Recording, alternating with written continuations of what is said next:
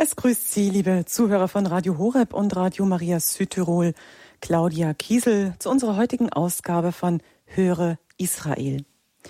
Wir lesen und sprechen über die Bibeltexte der Sonntagsmesse vom kommenden 26. Sonntag im Jahreskreis.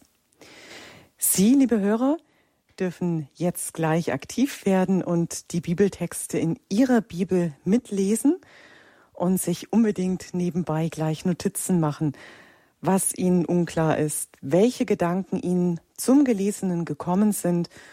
Und in der zweiten Sendungshälfte haben Sie die Möglichkeit, in der Sendung anzurufen und all das einzubringen und mit unserem heutigen Sendungsgast Pater Stefan Frank zu sprechen.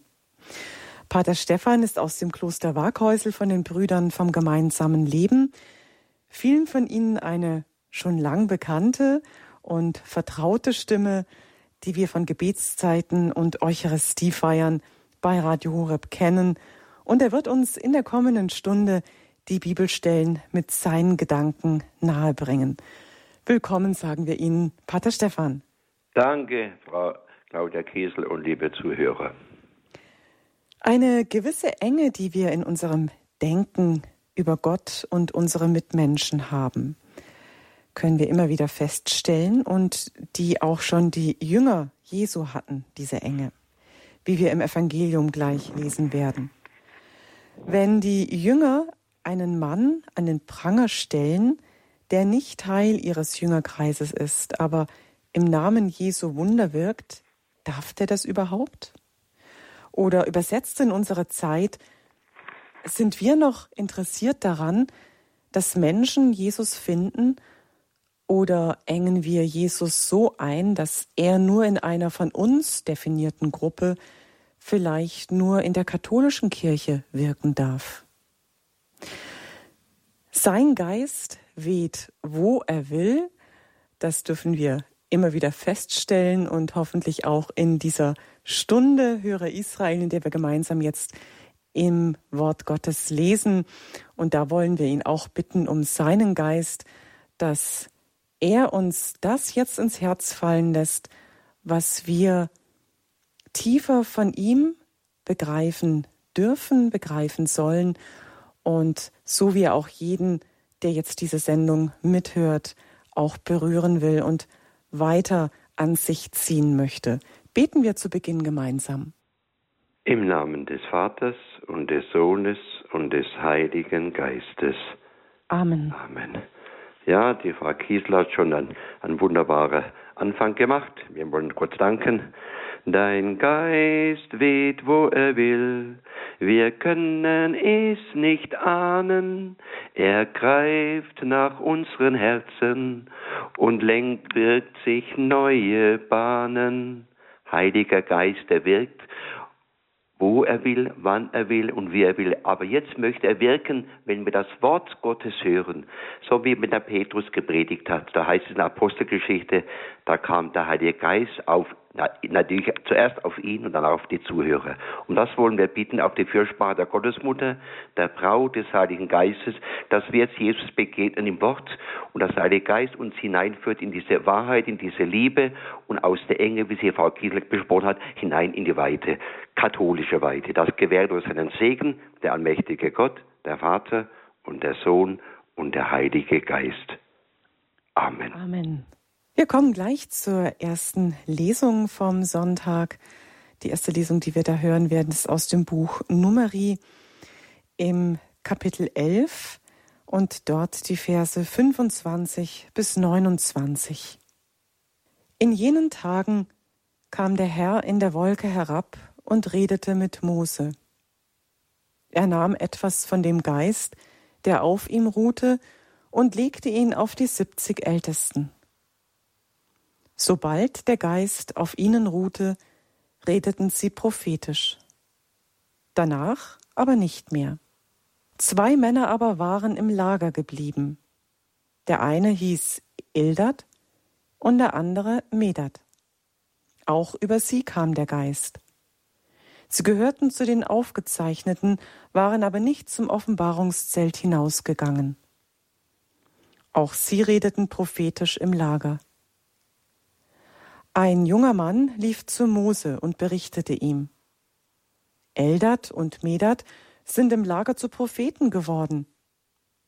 Da ergriff Joshua, der Sohn Nuns, der von Jugend an der Diener des Mose gewesen war, das Wort und sagte, Mose, mein Herr, hindere sie daran. Doch Mose sagte zu ihm, Willst du dich für mich ereifern? Wenn nur das ganze Volk des Herrn zu Propheten würde, wenn nur der Herr seinen Geist auf sie alle legte. Ja, danke, Wort des lebendigen Gottes, Dank sei Gott. Ja, Jesus, danke für die erste Lesung. Wir sind im Buch Numeri. Wir sind mit Mose, mit dem Volk Israel auf dem Weg zum gelobten Land in der Wüste. Und was dem vorausgeht, ist auch wichtig, dass wir hören. Der Mose klagt ganz, ganz hart, ganz fest bei Gott. Er sagt, ja, wenn ich Gnade gefunden habe, ich kann die Last dieses ganzen Volkes nicht mehr tragen. Ich habe es nicht in meinem Schoß getragen. Es ist doch dein Volk. Sie murren, sie wollen Fleisch, sie glauben nicht, dass Gott sie durch die Wüste führen kann. Ich kann diese Last allein nicht mehr tragen wenn ich Gnade gefunden habe. Töte mich lieber, wenn ich deine Gnade gefunden habe. Also der Mose ist ganz am Ende mit der Kraft, mit dem Mut, mit dem Vertrauen, weil das Volk ihm in den Ohren liegt und klagt und jammert und sagt, wären wir doch in Ägypten geblieben. Also der Mose ist ganz, ganz am Ende. Und Gott hilft ihm. Und wir haben gehört, wie das geschieht. Und zwar, der Herr kommt herab. Er hat das, das Murren des Volkes gehört und auf die Klage des Mose Frage an euch, ist diese Klage berechtigt. Wer kennt das nicht? Wenn man nicht mehr kann, wenn man überfordert ist, wenn man denkt, das schaffe ich nicht, das kennt doch jeder von uns. Ob das geistlich ist oder ja überhaupt äh, im weltlichen Sinne. Heute hat noch bei mir jemand gebeitet, hat gesagt, oh, ich bin Lektor, ob ich das überhaupt kann, richtig und so weiter. Oh, er hat Mut, keinen Mut gehabt. Jetzt kommt der Herr in der Wolke und redet mit Mose und macht eine wunderbare Sache. Er macht ihm Mut. Das heißt es, er nimmt etwas von dem Geist, der auf ihm ruhte, und legte ihn auf die 70 Ältesten. Diese 70 Zahl ist auch eine heilige Zahl in der Bibel. Wir können uns wundern, dass er nicht einfach sagt, er nimmt den Geist und schenkt den anderen die Gaben, sondern von dem Geist des Mose. Der Geist des Herrn ist der Geist von Jesus, der Geist von Mose. Und der hat gleichsam als Hohepriester des neuen und alten Bundes die Fülle der Geistesgaben, so wie der Bischof auch in der Kirche oder in dem Heiligen Vater, dem Bischof von Rom. Und von diesem Heiligen Geist, von dem Geist des Mose, der ja ein wunderbares Vorausbild ist für den Jesus Christus, den Geistspender, der schenkt ihnen dann diesen 70 Ältesten seinen Heiligen Geist. Und das wirklich wunderbare Wort, der Geist des Herrn ruht auf mir. Denken wir an Jesus in Nazareth. Da kommt er und muss zum ersten Mal predigen. Und er schlägt die Stelle auf, zufällig natürlich, aber in Anführungszeichen, wo es, wo es heißt bei Jesaja, der Geist des Herrn ruht auf mir, denn er hat mich gesalbt und gesandt, eine frohe Botschaft zu bringen. Gott bringt dem Mose eine Botschaft und sagt, du musst das nicht alleine machen. Ein Vorausbild für später, für Pfingsten, wo Jesus die Apostel aussendet und ihnen seinen Geist schenkt. Und sobald der Geist auf sie herabkommt und auf ihnen ruht, geraten sie in prophetische Verzückung. Das kennen wir immer wieder im Alten Testament, und denken wir auch an Pfingsten oder an die, an die Apostelgeschichte, wo der Heilige Geist Menschen erweckt und wo sie prophetisch reden, wo sie in Zungen reden, in Sprachen reden und solche Dinge. Das sind wunderbare Geistesgaben. Der Geist macht sich bemerkbar durch die Gaben, die er schenkt. Und es heißt, es gab da eine Liste.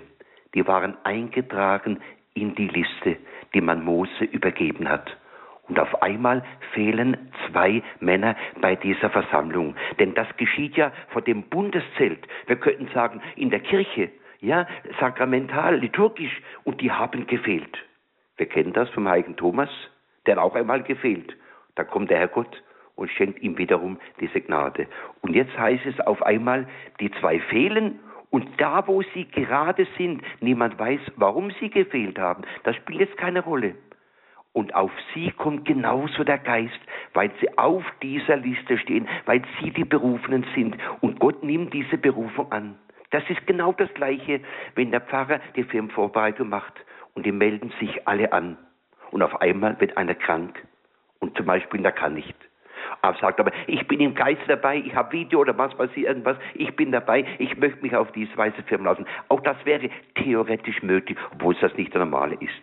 Und jetzt kommt der Diener und sagt, die, die spinnen gleichsam. Wir kennen das vom Pfingsten. Ja, sind die mit dem, von 9 Uhr morgens schon mit dem Wein, vom süßen Wein betrunken? Nein, nein, das ist ein Geist des Trunken. Das ist der Heilige Geist, der ihnen wirkt. Und jetzt kommt der Josua oder Joshua und er sagt, hindere sie. Mose, mein Herr, hindere sie daran. Und wir kennen das, hindert sie nicht. Gott will keine Hinderung, der will etwas befördern. Und er sagt, oh, wenn du wüsstest, wie ich froh bin. Wir kennen das, wie froh wäre ich, wenn doch der Geist Gottes auf alle kommen würde. Und der Mose spricht im gleichen Geist wie Jesus. Oh, der, er sagt, wie froh wäre ich, wenn das Feuer des Geistes, das ich gekommen bin, auf Erde zu bringen, schon herabgekommen wäre. Wir kennen diese Stelle bei Jesus. Und er sagt, wenn nur das ganze Volk des Herrn zu Propheten würde, wenn der Herr nur seinen Geist auf sie alle legte. Vergessen wir nicht, am Pfingst kommt der Heilige Geist nicht im Gießkannenprinzip auf die ganze Welt, sondern auf die Jünger, zum Beispiel die 120, die versammelt waren, oder auf die Firmlinge, die sie angemeldet haben, wenn der Bischof kommt, der eigentliche Firmspender. Jesus, wir danken dir, dass wir da etwas hören, dass du eigentlich willst, dass alle Jünger werden, dass alle Christen werden, dass alle geistbegabt sind, dass alle Menschen Kinder Gottes werden, dass alle sagen, aber lieber Vater, wie schön wäre das. Und wie schön wäre es auch, wenn alle Christen aus diesem Geist leben würden. Der heilige Paulus beklagt einmal, ohne zu klagen, der sagt, ein Geist, eine Taufe, eine Kirche, wie schön wäre das, wenn sie alle eins wären. Wir wurden doch alle mit dem einen Geist gedrängt.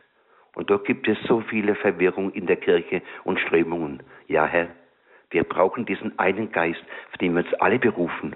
Und wir wissen, dass wir in der Taufe alle Geistbegabte sind, dass wir alle Geistliche sind und gesalbt sind mit dem Heiligen Geist. Danke, Jesus, für diese wunderbare Geschichte, wo wir den Heilswillen Gottes spüren, dass Gott will, dass alle gerettet werden, dass alle den Heiligen Geist bekommen, dass alle Kinder Gottes werden, dass sie Brüder und Schwestern sind.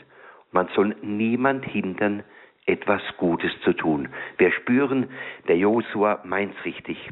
Es heißt in einem Psalm von der Komplet, der mir ganz wichtig, ganz wertvoll ist. Ereifert ihr euch so sündigt nicht. Wir kennen auch einen falschen Eifer. Aber schön ist es, wenn der Eifer vom Heiligen Geist kommt und dieser Josua, der ja auch ein Vorausbild ist, der muss noch lernen, dass der Heilswille Gottes für alle gilt, dass er den Geist auf alle aussenden möchte, wie es auch beim Joel, beim Propheten Joel im dritten Kapitel heißt. Ja, wenn der Tag des Herrn kommt, wenn das Reich Gottes kommt, dann werde ich meinen Geist auf alle meine Knechte und Mägde legen. Sie werden prophetische Verzügungen haben, sie werden in Sprachen reden und sie werden den Willen Gottes verkündigen. Da ist es angekündigt schon, das, was am Pfingsten geschehen ist. Also wir spüren eine wunderbare Lesung, wo der Heilige Geist uns öffnen möchte, dass der Heilswille Gottes für alle gilt. Aber zuerst für die, die eingetragen, eingeschrieben sind. Und wir kennen das auch bei von Lukas 10, wo es heißt, danach sandte er die 72, anders heißt auch sogar, danach sandte die 70 aus, die Jesus und den Aposteln geholfen haben. Also der Mose klagt, ich kann das nicht alleine schaffen, alleine tragen. Und Gott gibt eine wunderbare Antwort und gibt von seinem Geist, von dem einen Heiligen Geist ab. Und wer hat dem wird gegeben und der Mose hat deshalb nicht weniger Geist. So wie jemand, der Liebe gibt, der hat nicht weniger Liebe, sondern sie wird vermehrt. Auch ein Lebensprinzip vom Heiligen Geist. Vielleicht soweit bis hierher.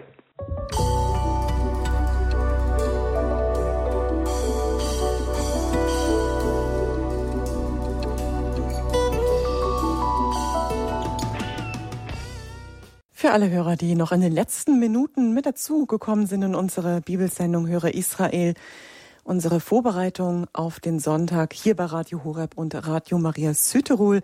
Claudia Kiesel ist mein Name und wir lesen bereits zu dieser Stunde die Texte, die wir auch am Sonntag in der Sonntagsmesse hören werden. Die erste Lesung haben wir bereits gehört aus dem Buch Numeri. Wir kommen jetzt zur zweiten Lesung aus dem Jakobusbrief und anschließend an den Bibeltext gibt es dann wieder Gedanken von unserem heutigen Sendungsgast Pater Stefan Frank von den Brüdern aus dem Kloster Waghäusel. Wenn Sie die Bibel zur Hand haben, schlagen Sie gerne auf den Jakobusbrief Kapitel 5, die Verse 1 bis 6. Ihr Reichen, weint nur und klagt über das Elend, das über euch kommen wird.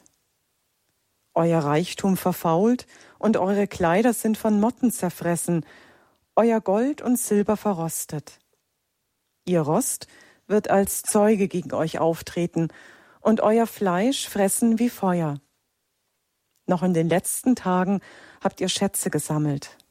Siehe, der Lohn der Arbeiter, die eure Felder abgemäht haben, der Lohn, den ihr ihnen vorenthalten habt, schreit zum Himmel die Klagerufe derer, die eure Ernte eingebracht haben, sind bis zu den Ohren des Herrn Zebaoth gedrungen.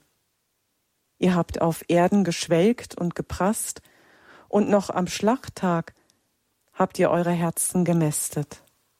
Verurteilt und umgebracht habt ihr den Gerechten. Er aber leistete euch keinen Widerstand. Ja, wenn doch alle Propheten wären. Dieser Apostel Jakobus, das ist ein Prophet, der spricht ganz, ganz genau im Geist der Propheten des Alten Testamentes.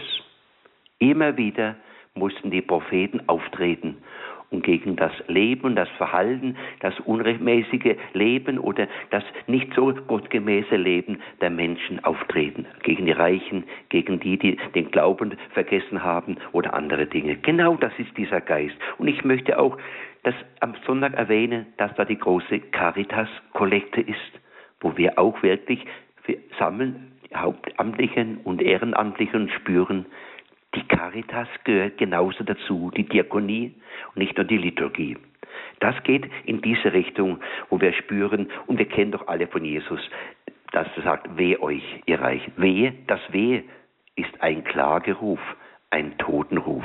Und der Herr will kein Wehe, der will ein Seligpreis, eine Seligpreisung.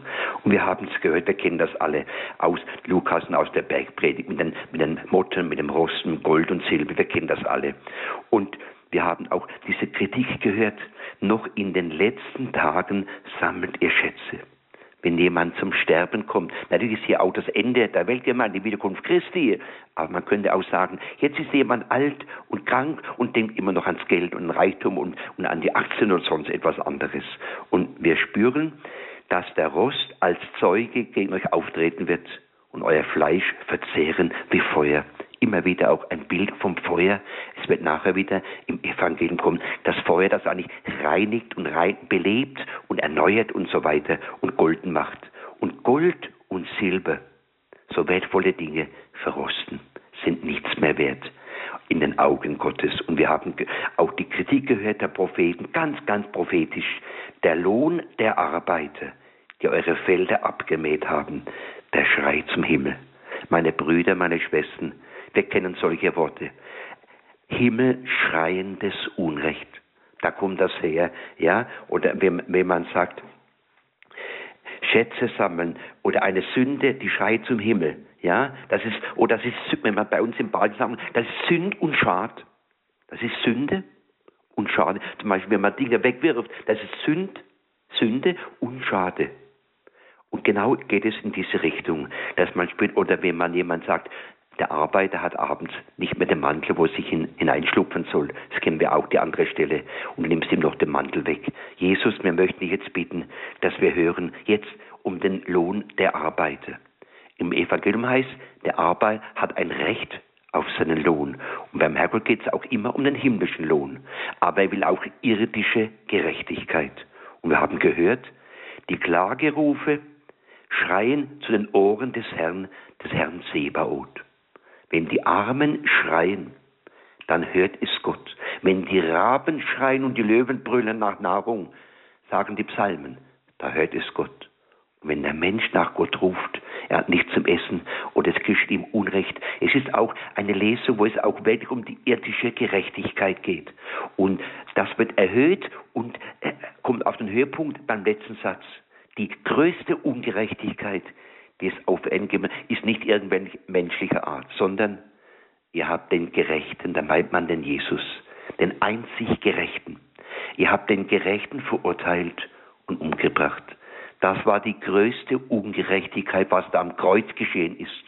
Und aus dem Minus macht er ein Plus und sagt, verzeih ihnen. Aber er hat auch als Armer und Schwacher und Kranke gleichsam zum Himmel geschrien. Mein Gott, mein Gott. Und der Vater hat Jesus sein Schreien gehört. Und wir kennen die Kritik vom reichen Prasse, ja, der nur noch schaut, wo er größere Schollen bauen kann.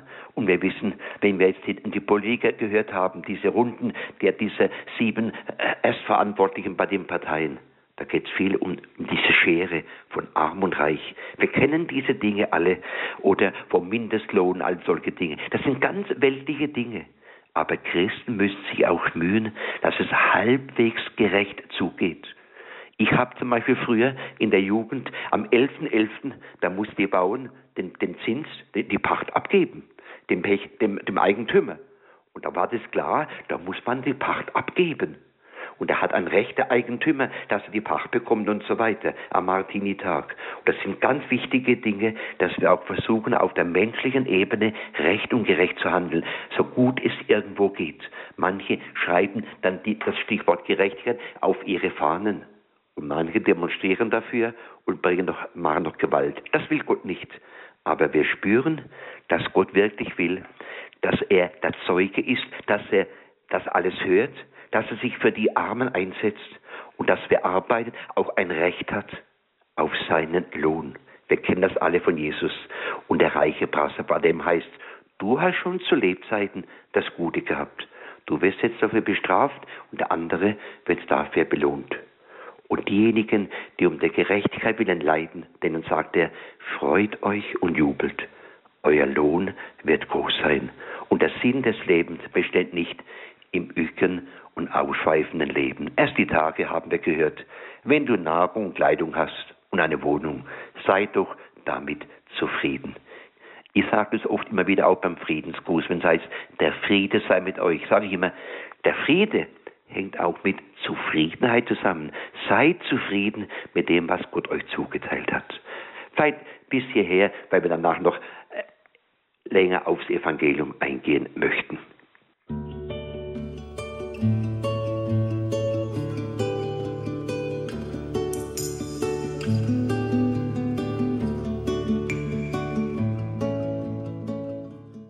Das war Jonathan Böttcher mit seinem Lied vom Schätze sammeln.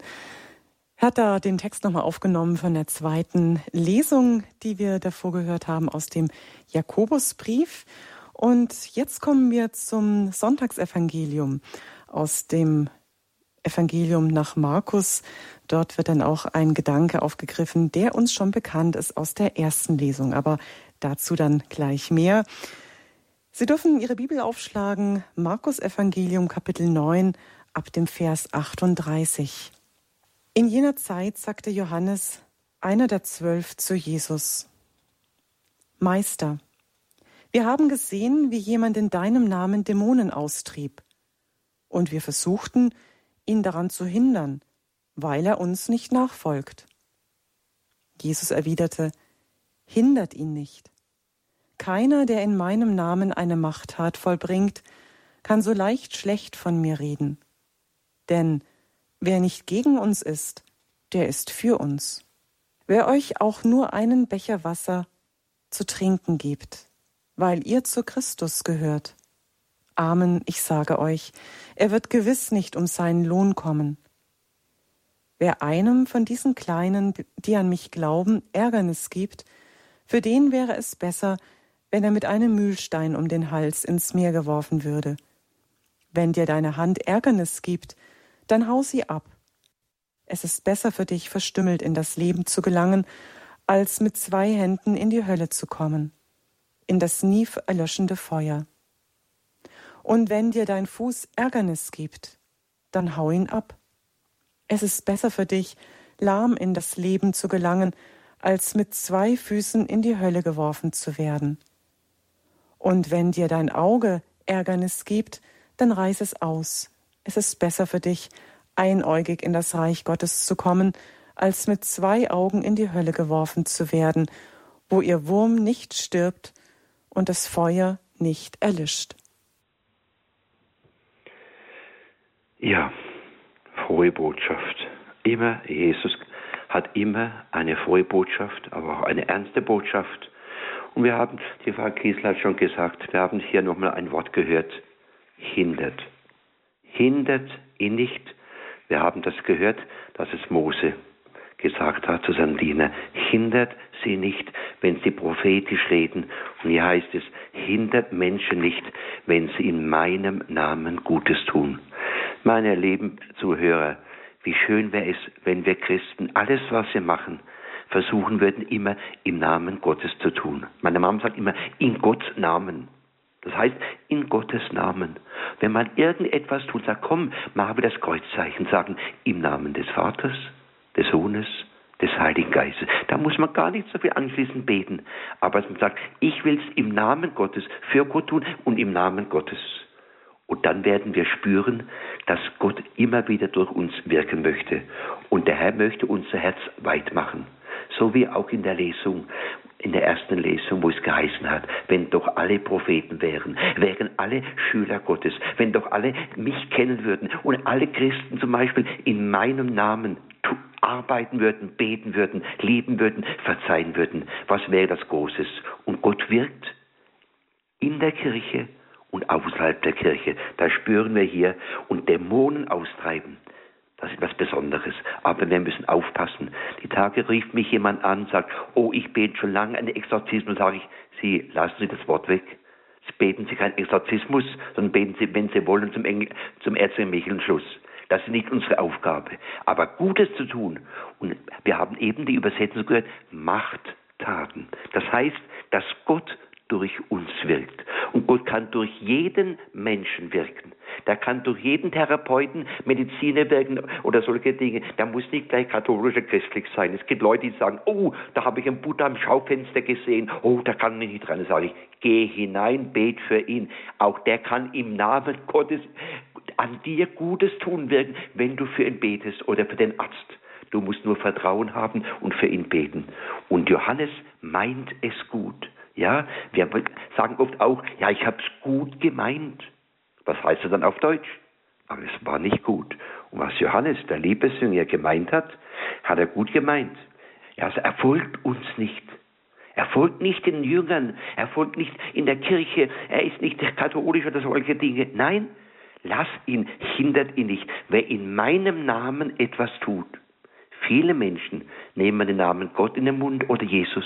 Wir möchten Gott danken und wir möchten bitten, vielleicht war er auch ein bisschen eifersüchtig. Wir wissen es nicht. Er hat es gut gemeint. Lass sie alle eins sein. Das will Jesus. Aber wissen wir auch nicht, was er im Gebet gebetet hat für die, die an ihn glauben, die in seinem Namen wirken, die vielleicht noch, noch nicht zu seiner Herde gehörten und doch ihm gehören? Also wir müssen da ganz ein weites Herz haben. Und ich sage es manchmal so, katholisch sein, getauft sein, ist ganz einfach. Aber ein katholisches Herz haben, ein weites Herz, für alle einschließen und nicht jemand ausschließen und jemand sagen, oh, der ist nicht katholisch und was weiß ich was, das ist nicht katholisch, das ist gar nicht so einfach. Und darum sagen wir, bilde unser Herz nach deinem Herzen. Wer im Namen Jesu etwas tut, ein Beispiel, wir müssen auch alle Taufen von christlichen Kirchen anerkennen, auch wenn es, ob es uns gefällt oder nicht, weil da im Namen Jesu getauft wird, müssen wir anerkennen, da wirkt der Geist Gottes, da ist Gott am Werk. Und es gibt viele Menschen, die sind nicht so religiös oder kirchlich oder fromm, aber sie wirken Gutes. Ein Beispiel, Johannes sagt, wer liebt, stammt von Gott und erkennt Gott. Und wie viele Menschen lieben, ohne dass sie kirchlich sozialisiert sind und andere Dinge. Also wir spüren ein weites Herz. Lass ihn, hindert sie nicht. Er kann nicht so leicht schlecht von mir reden, wenn er im Namen Jesu handelt und spricht. Und jetzt kommen wir zu dem Becher Wasser. Wer zu Christus gehört, wenn jemand dir etwas Gutes tut, weil du Christ bist, weil du zu Christus gehört, gehört, dann wird er den Lohn, wörtlich heißt, nicht verlieren. Manchmal kann man ein Ding verlieren, wiederfinden und er wird den Lohn bekommen. Und was ist der Lohn? Wenn du einem Jünger ein Glas Wasser gibst, dann bekommst du Teil an seiner Gemeinschaft mit Jesus, an seinem Geist, an seinem Glauben, an seiner Liebe, an seiner Beziehung zu Gott. Das heißt, du gibst ihm Teil an deiner Beziehung zu Gott. Was wollen wir denn mehr, als dass andere Menschen an dem teilhaben, was uns am Glauben geschenkt ist, durch unsere Kommunion, durch unsere Vereinigung mit Christus. Also der Lohn wird groß sein. Und viele tun solche Dinge ganz bewusst oder unbewusst. Wir kennen das auch von Matthäus 25. Ja, was? Wann habe ich dich so und so gesehen? Was hast du mir getan? Das ist was Wunderbares. Jetzt kommen wir noch zu dieser Verführung. Wer von diesen Kleinen, die an mich glauben, zum Bösen verwirrt, ein ganz hartes Wort. Von den Kleinen, von den Gläubigen. Da kann man jetzt die Kinder verstehen, die Kommunionkinder. Man kann auch sagen, alle Gläubigen sind klein in dem Sinn, ja, sind naiv in Anführungszeichen, weil sie gläubig sind und nicht nur wissenschaftsgläubig, sondern gläubig sind. Und da ist es ganz, ganz gefährlich, wenn man da jemand zum Bösen will oder jemand den Glauben abspricht oder ihn abspenstig machen will. Denken wir an die Verführung in den Medien und so weiter. Wie viele gibt es da, wenn man sagt, oh, unsere Jugend ist heute verführt. Ja, von wem ist sie verführt? natürlich von uns Erwachsenen. Und wir möchten Gott bitten, dass uns das nicht passiert. Und da ist er ganz, ganz streng. Es wäre besser, könnte man sagen, er wäre nicht geboren mit einem Mühlstein um den Hals. Denn bevor er sowas tut, und ich sage es immer wieder auch, manchmal ruft Gott Menschen aus dem Leben, früher andere Dinge, um sie vor dem Bösen zu bewahren. Die Tage sagte man, jetzt habe er ein Kind gehabt, der war lange, lange alkoholabhängig oder drogenabhängig. Jetzt ist er clean und gesund geworden. Hat Gott ihn gerufen. Da habe ich gesagt, vielleicht hat Gott ihn da gerufen, wo er ganz reif war, ganz nah bei Gott und ihn vor Bösen, vor Schlimmerem bewahrt. Und wir müssen spüren, unser Heil ist noch nicht ganz gesichert. Wir sind verführerisch und empfänglich auch für das Böse und unsere Sinne müssen wir recht gebrauchen. Es ist kein Zufall, dass die Hand erwähnt wird. Man kann mit der Hand Gutes tun, beten, segnen. Man kann sie zur Boxern verwenden und töten. Und es ist besser für dich. Und was gut ist und was besser ist, Christen müssen demütig sein und sich von Jesus sagen lassen, auch von den Eltern, Lehren erzählen und von der Mutterkirche, was gut ist und was besser ist. Und schauen wir, immer wieder sagen, ich will Gutes tun, aber was ist denn besser? Jesus muss uns dabei helfen.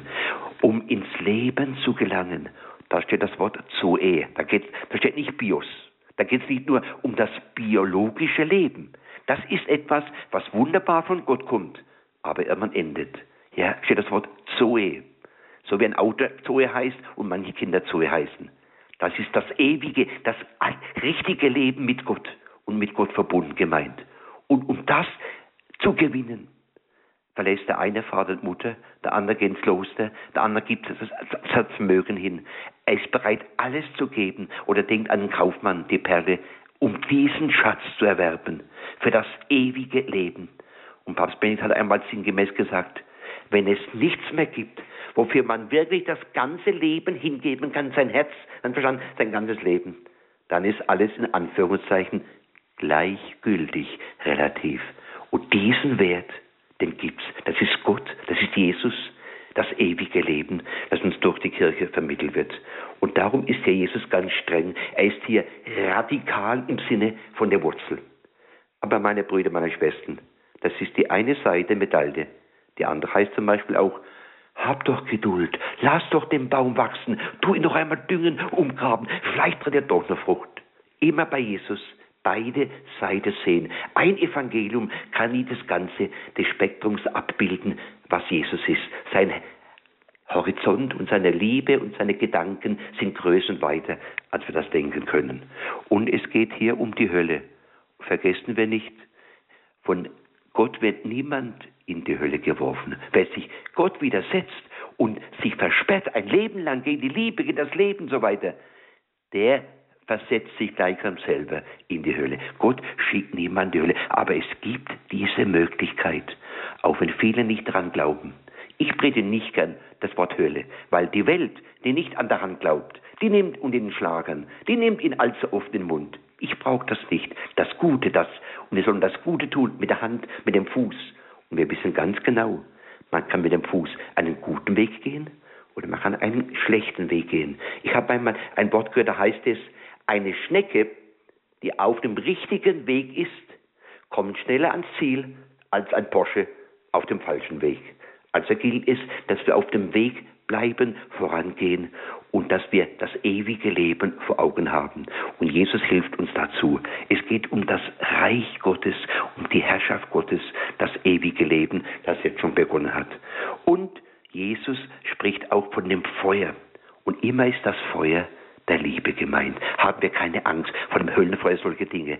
Der Herrgott will uns reinigen und wir wissen genau, dass wir das Reinigen brauchen, auch die Erziehung. Wenn ich am Beispiel, wenn früher jemand etwas bös gemacht hat, hat der andere durchaus, der Erzieher, auf die Hand geschlagen. Ich habe schon mal ein Beispiel genannt. Wenn, wenn ich früher etwas Böses gesagt hätte, aus dem Mund, hätte ich vielleicht noch eine auf den Mund bekommen. Man hat versucht, dass man Gutes denkt, Gutes spricht und Gutes tun. So in diesem Sinne möchte uns Jesus helfen und wie es auch in den Geboten heißt, du wirst doch nicht Du wirst doch nicht still, du wirst doch nicht töten. Er will uns zum Guten anleiten. Es geht um das ewige Leben und die Möglichkeit, dass man auch in den Sinnen, die uns die wie Tore sind, dass man sie falsch benutzen kann. Ja, und darum brauchen wir auch ein Stück weit die Selbstverleugnung und den Gehorsam dem Wort Gottes gegenüber, den Lehren, den Erziehen der Mutterkirche. Das ist die Beschneidung des Herzens die Jesus gemeint hat oder auch Paulus, dass wir uns beschneiden lassen vom Wort Gottes und vom Willen Gottes. Er will uns zum Leben ewig nehmen und nicht erst in der Ewigkeit. So also will er den Johannes ein weites Herz geben und uns auch warnen, dass wir nicht den falschen Weg gehen, den schlechten Weg gehen und dass wir alles recht gebrauchen. So wie es auch in einem Gebet heißt, hilf uns das Begehren des Herzens zu meistern. Und Johannes sagt bewusst Meister zu Jesus, als er ihn fragt, was er machen soll. Hindert ihn nicht. Vielleicht so viel bis hierher. Danke, Pater Stefan. Jetzt ist es gar nicht so leicht. Wir haben drei wunderbare Texte, die wir noch weiter vertiefen können. Liebe Hörerinnen und Hörer, Sie können uns jetzt helfen mit Ihren Anrufen und uns den Weg weisen, was wir noch vertiefen sollen was Sie auch noch vertiefen wollen mit Ihren Fragen, mit Ihren Anmerkungen, sprechen Sie gerne noch mit Pater Stefan. Jetzt ist die Zeit in der zweiten Sendungshälfte. Die Nummer zu unserer Sendung 089 517 008 008. Scheuen Sie sich nicht, greifen Sie zum Telefon und gestalten durch Ihren Anruf, durch Ihre Nachfrage, durch Ihre Anmerkung, was auch immer Ihnen jetzt bei den ganzen Ausführungen und Bibeltexten gekommen ist, gerne mit 089 517 008 008. Und wir hören jetzt derweil, während Sie anrufen, ein Lied von den Priestern Der Wind weht.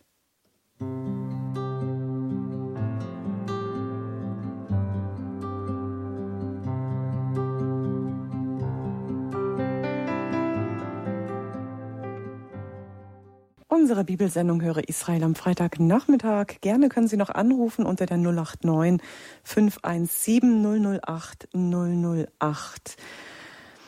Pater Stefan, ich würde gerne noch mal auf den Jakobusbrief, auf die zweite Lesung zurückkommen. Da sagten Sie im Zusammenhang mit dieser Ausführung über den Reichtum und über die irdische Gerechtigkeit. Zum Thema irdische Gerechtigkeit, ich glaube, da können wir auch uns immer wieder fragen, Vielleicht sind auch Hörer jetzt gerade in einer ganz speziellen Situation, wo sie diese Ungerechtigkeit richtig spüren mhm. und ja, wie Sie auch gesagt haben, dieses himmelschreiende Unrecht selbst erfahren. Können wir sagen, gibt es sowas wie irdische Gerechtigkeit und wie können wir dazu beitragen?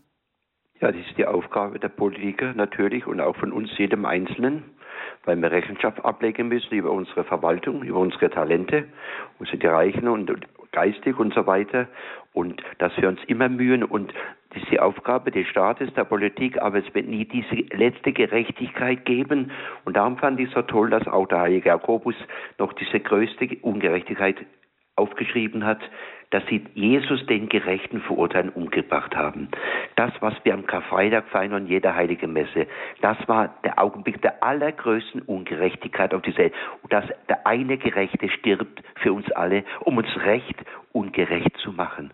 Und darum geht es auch in der Bergpredigt um die Gerechtigkeit, um das rechte Verhältnis zu Gott, dass wir fair sind, dass wir Gott geben, was Gott gehört und den Menschen, was den Menschen gehört.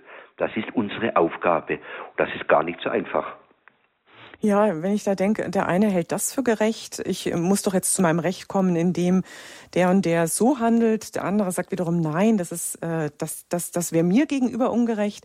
Insofern ist das Gerechtigkeitsempfinden manchmal gar nicht so leicht zu definieren, weil es ja teilweise auch sehr subjektiv ist. Natürlich ist subjektiv, aber dafür gibt es Gesetze vom Staat und so weiter und die Richter und, und diese Dinge. Und es heißt auch in der Schrift natürlich, wer das kann, dass er Unrecht erleidet, ist besser als Unrecht zu tun. Und das gehört auch zu unserem Christsein, mhm. dass wir manches Unrecht erleiden aus Liebe dieses. Und das, was ich immer gern sage, dass wir keine Angst haben, bei Gott zu kurz zu kommen. Denken wir die Bergpredigt, wenn ich einer zwingt eine Meile, dann geht er zwei mit, oder lass ihm das Hemd und den Mantel. Und wo kommt man da hin? Könnte man da fragen. Ja, da kommt man ins Reich Gottes, da kommt man zur wahren Gerechtigkeit. Gott will uns geben, was wir brauchen. Er hat auch dem Mose Helfer gegeben. Er hat gesagt, er schreit zum Himmel, ich kann nicht mehr. Und Gott hat ihm geholfen. Und wir glauben ganz fest, dass Gott uns gibt, was wir zum Leben brauchen und dass Gott auch immer wieder auch einschreitet, wenn wir etwas erleiden, dass wir spüren, ja, Gott hat das letzte Wort. Und das Gericht ist auch, mhm. sagt auch immer wieder Papst Benedikt, die, das Gericht am letzten, am jüngsten Tag ist auch der letzte Grund, weshalb es, äh, damit es auch wirklich gerecht wird, nicht alles egal war, was wir im Leben gemacht haben oder unterlassen haben. Das ist ganz mhm. wichtig, dass es eine Hoffnung gibt, dass es eine wirkliche Gerechtigkeit gibt, Gott, dass es nicht egal ist, wie man gelebt und gehandelt hat. Sie sagten auch, gerade in Bezug auf die zweite Lesung, Schätze fürs ewige Leben. Jetzt bin ich mir nicht sicher, ob wirklich jeder darunter was sich vorstellen kann, was das bedeutet, sich Schätze fürs ewige Leben zu sammeln. Wenn schon diese irdischen Schätze nicht sehr hilfreich sind, äh, an denen wir hängen, Materialismus und so weiter. Was ist dann mit den Schätzen fürs ewige Leben gemeint? Vielleicht können Sie da noch kurz drauf eingehen. Ja, Gut, also auf jeden Fall nicht, ich habe so so viel Rosengrenze gebetet und war so wie Gutes getan und nicht auf die Schulter klopfen. Und nicht, nicht wie der, wie der, der reiche Brause, ich faste, ich bete und ich opfere, gebe den Zehn und so weiter und du musst mir das ewige Leben geben, das nicht. Es heißt doch auch, wenn du etwas Gutes tust, soll die rechte Hand nicht wissen, was die linke ist. Ein, nicht im Sinne von jetzt tue ich etwas Gutes, um einen Schatz im Himmel anzuhäufen. Das kann ich machen, wenn ich beim Weltspanner Geld abgebe. Ja, dann gebe ich Geld ab, um etwas im Konto zu haben. Aber als Christ mache ich das nicht, um, um irgendwelchen Lohn zu bekommen. Ich denke nicht an den Lohn oder ich denke, oh, jetzt habe ich drei Rosengrenze gebetet, jetzt habe ich mehr verdient oder solche Dinge. Da muss man aufpassen. An sowas denke ich nicht. Mhm. Gott weiß es und er vergisst, er hat auch geheißen, Gott vergisst es nicht. Du verlierst diesen Lohn nicht. Gott denkt daran. Jetzt wollen wir noch eine Hörerin gerne mit reinnehmen. Die Frau Kurz aus Weiden meldet sich hier unter der 089 517 008 008, die Rufnummer in die Sendung. Wir begrüßen Frau Kurz. Grüß Gott. Grüß Gott miteinander. Äh, ich hätte zwei Fragen zum Evangelium. Gerne. Die erste Frage wäre, äh, man soll ja das Wort Gottes wörtlich nehmen und befolgen. Aber die heutige Stelle äh, wo es heißt, wenn dich dein Auge zum Bösen verführt, reiß es aus, die ist ja doch etwas, wo symbolhaft gemeint ist. Andere Stellen sind dort wieder, wo Jesus sagt, die wir konkret nehmen sollen. Und manchmal denke ich, wie bekommt man da ein bisschen ein Gespür, was man wörtlich nehmen soll und was äh, sinnbildlich gemeint ist? Das wäre die eine Frage. Und die mhm. andere Frage, wenn Jesus heute sagt, äh, wer einen Becher Wasser gibt, der kommt nicht um seinen Lohn. Mhm. Widerspricht es nicht dem, wenn man sagt oft, man kann sich den Himmel nicht verdienen. Äh, wenn Jesus dann erzählt, äh, wenn der Diener etwas getan hat, dann hat er nur seine Schuldigkeit getan. getan. Mhm. Danke Ihnen. Mhm. Ja, ja, den Himmel kann man nicht verdienen, aber wir dürfen, wir dürfen, wir müssen dienen, um dann den Himmel geschenkt zu bekommen, als Geschenk. Aber trotzdem, äh, um den Lohn kommen wir nicht herum. Es ist auch ein Lohn für unsere Taten, aber es ist immer ein Geschenk. Und dass ich zum Beispiel etwas verdienen kann, dass ich arbeiten kann. Manche sagen, ja, ich brauche doch nicht beten bei Tisch, ich habe doch gearbeitet. Aber dass ich gesund bin, dass ich Talente habe, dass ich eine Arbeit habe, das sind doch alles Gaben Gottes. Also von daher haben wir immer Grund zum Danken. Und das symbolisch oder nicht symbolisch, wenn Sie abends eine Fernsehsendung schauen und spüren, dass man Mist, hätte ich lieber ausschalten sollen, das hat mir nicht gut getan, dann spüren Sie, da muss ich aufpassen. Und die Bibel sagt ja auch, das Auge wird nicht satt. Das Ohr wird nicht satt. Wenn jemand wunderfitzig ist, dann bremse ich ihn weil ich sage, das tut nicht gut, du musst nicht alles wissen, du musst nicht alles sehen, du musst nicht alles hören, du musst nicht alles wissen. Man muss da auch bescheiden sein ja, dass man das richtige Maß findet. Und man später schon oft im Nachhinein, dass das nicht gut war, ob das beim Essen war oder dass man etwas Schlechtes angeschaut hat oder, oder dass man einen schlechten Weg gegangen ist oder einen falschen Weg oder so Dinge. Der, der verlorene Sohn wird sich gedacht haben, ja, es war ein falschen Weg, den ich eingeschlagen habe. Ja, und oft im Nachhinein kann man schon spüren, oder man muss sich auch von anderen sagen lassen, äh, wo man das wörtlich nehmen muss, wo man sagen muss, lass die Hand von den Süßigkeiten weg oder was weiß ich irgendwas, oder von diesem Rauschmittel oder solche Dinge. Äh, da kann man schon auch auf Menschen hören. Gott spricht auch durch Menschen oder durch den Arzt. Wenn der Arzt sagt, lassen Sie sich operieren, und sie haben, aber will, will nicht und solche Dinge. Ja, hören, horchen, gehorchen, sich selbst verleugnen und dann geht es schon in die richtige Richtung. Frau Kurz, haben Sie also Ihre Antwort ist ein, irgendwo auch ein Entwicklungsprozess. Natürlich, natürlich, wir sind noch nicht fertig. Was, was ist wörtlich und was nicht.